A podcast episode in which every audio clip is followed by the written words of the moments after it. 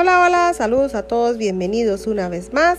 Soy Ana Meléndez y estoy feliz de compartirles este mi espacio de podcast, donde día a día, aquí con mucho amor, les comparto lectura y ejercicios. Así que es una bendición poder estar con ustedes una vez más a través de este medio que Dios nos regala. Hoy continuamos con el capítulo 29 y ya vamos en la parte 2. Parte 2, la llegada del invitado. La llegada del invitado. Y la lectura dice, ¿cómo no ibas a percibir como una liberación del sufrimiento darte cuenta de que eres libre? ¿Por qué no habrías de aclamar a la verdad en vez de considerarla un enemigo? ¿Por qué razón te parece arduo, escabroso y demasiado difícil de seguir una senda que es fácil y que está tan claramente señalada que es imposible perderse? ¿No será acaso porque consideras que es el camino al infierno en vez de una manera sencilla, sin sacrificios ni pérdidas, de encontrarte en el cielo y en Dios?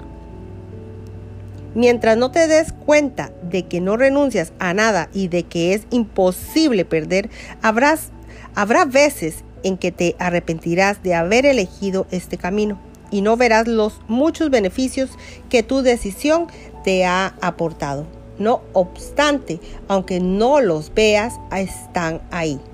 Su causa ya los produjo y los efectos tienen que estar allí donde su causa ha hecho acto de presencia. Has aceptado la causa de la curación, por lo tanto debes haber sanado. Y al haber sanado debes ahora también poseer el poder de sanar. El milagro no es un incidente aislado que ocurre de repente como si se tratara de un efecto sin causa ni tampoco es en sí una causa, pero allí donde está su causa, allí tiene que estar el milagro. Ahora ha sido causado, aunque aún no se, no se perciba. Y sus efectos se encuentran ahí, aunque aún no vean. Mira dentro de ti ahora y no verás motivo alguno para estar arrepentido, sino razones para sentir un gran regocijo y abrigar esperanzas de paz. Todo esfuerzo de encontrar esperanzas de paz es en un campo de batalla ha, sido en vano. Ha sido fútil pedirle a lo que se concibió precisamente para que perpetuase el pecado y el dolor que te ayude a escapar de ellos. Pues el dolor y el pecado son la misma ilusión, tal como el odio y el miedo el ataque y la culpa son uno. Allí donde no tiene causa, sus efectos desaparecen y el amor llega donde quiera que ellos no estén. ¿Por qué no estás contento? Te has librado del dolor y de la enfermedad, de la aflicción y de la pérdida, así como de todos los efectos del odio y del ataque. El dolor ya no es tu amigo ni la culpa tu Dios. Por lo tanto, dale la bienvenida a los efectos del amor. Tu invitado ha llegado. Lo invitaste y él vino. No lo oíste entrar porque la bienvenida que le diste no fue total.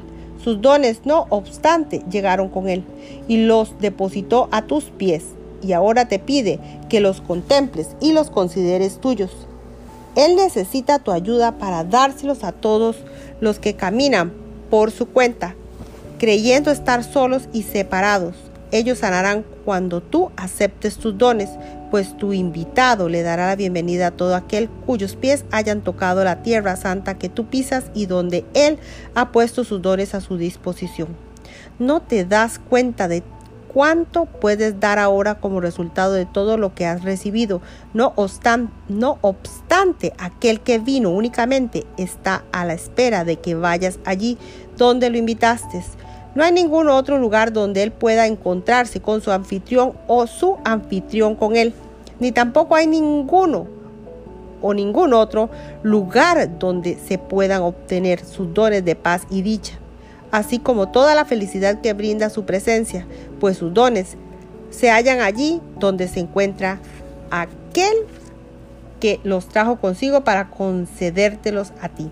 No puedes ver a tu invitado, pero puedes ver los dones que trajo. Y cuando, y cuando los contemples, aceptarás que Él debe estar ahí.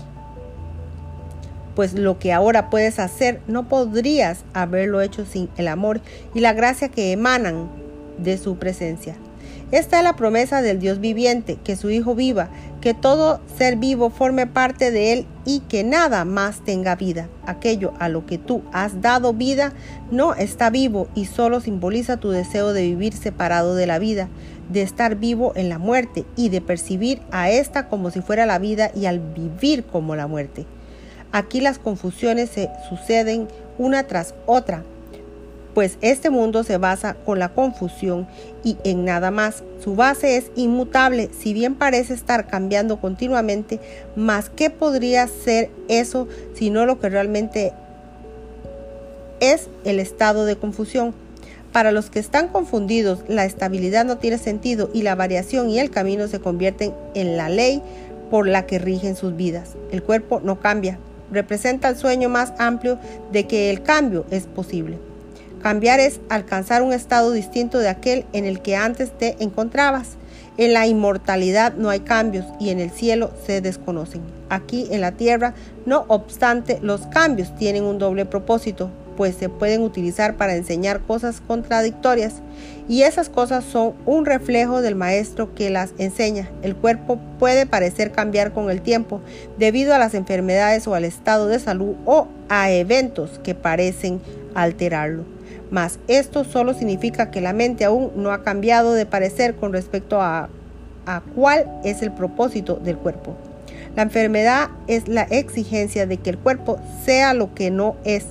Su insubstancialidad, no obstante, garantiza que no pueda enfermar.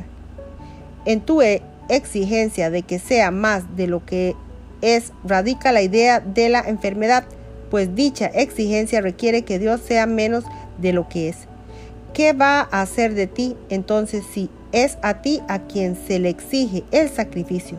Pues a Dios se le informa que una parte de él ya no le, no le pertenece y a él no le queda ahora otro remedio que sacrificar tu ser y como resultado de tu sacrificio tú te engrandeces y él se empequeñece al perderte a ti y lo que ya no le pertenece se convierte en tu Dios y te impide ser parte de él. El cuerpo al que se le impide ser un Dios es vulnerable al ataque, ya que su insubstancialidad no se reconoce y así parece ser algo con poder propio. Al ser algo se puede percibir y también se puede pensar que siente y actúa y que tiene prisionero en su puño y puede que no llegue a ser lo que le exigiste que fuera.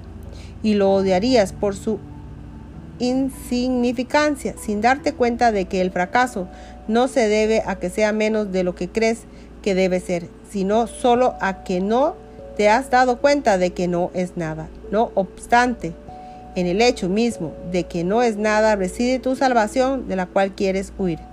En cuanto que algo se le pide al cuerpo que sea el enemigo de Dios y que se reemplace lo que Él es con pequeñez, limitaciones y desesperanza. En su pérdida, lo que celebras cuando consideras al cuerpo al que amas o que odias, pues si Dios es la suma de todo, entonces lo que no está en Él no existe y en su compleción radica la insubstancialidad del cuerpo. Tu Salvador no ha muerto ni tampoco mora en lo que se edificó para hacer un templo a la muerte. Él vive en Dios y esto y solo esto es lo que convierte en tu Salvador. La, la insubstancialidad de su cuerpo libera al tuyo de la enfermedad y de la muerte, pues lo que te pertenece a ti no puede ser ni más ni menos que lo que le pertenece a Él. Hasta aquí termina la lectura del día de hoy. Que Dios me les bendiga hoy, mañana y siempre. Y nos veremos en la próxima lección. Dios mediante. Gracias, gracias, gracias infinitas.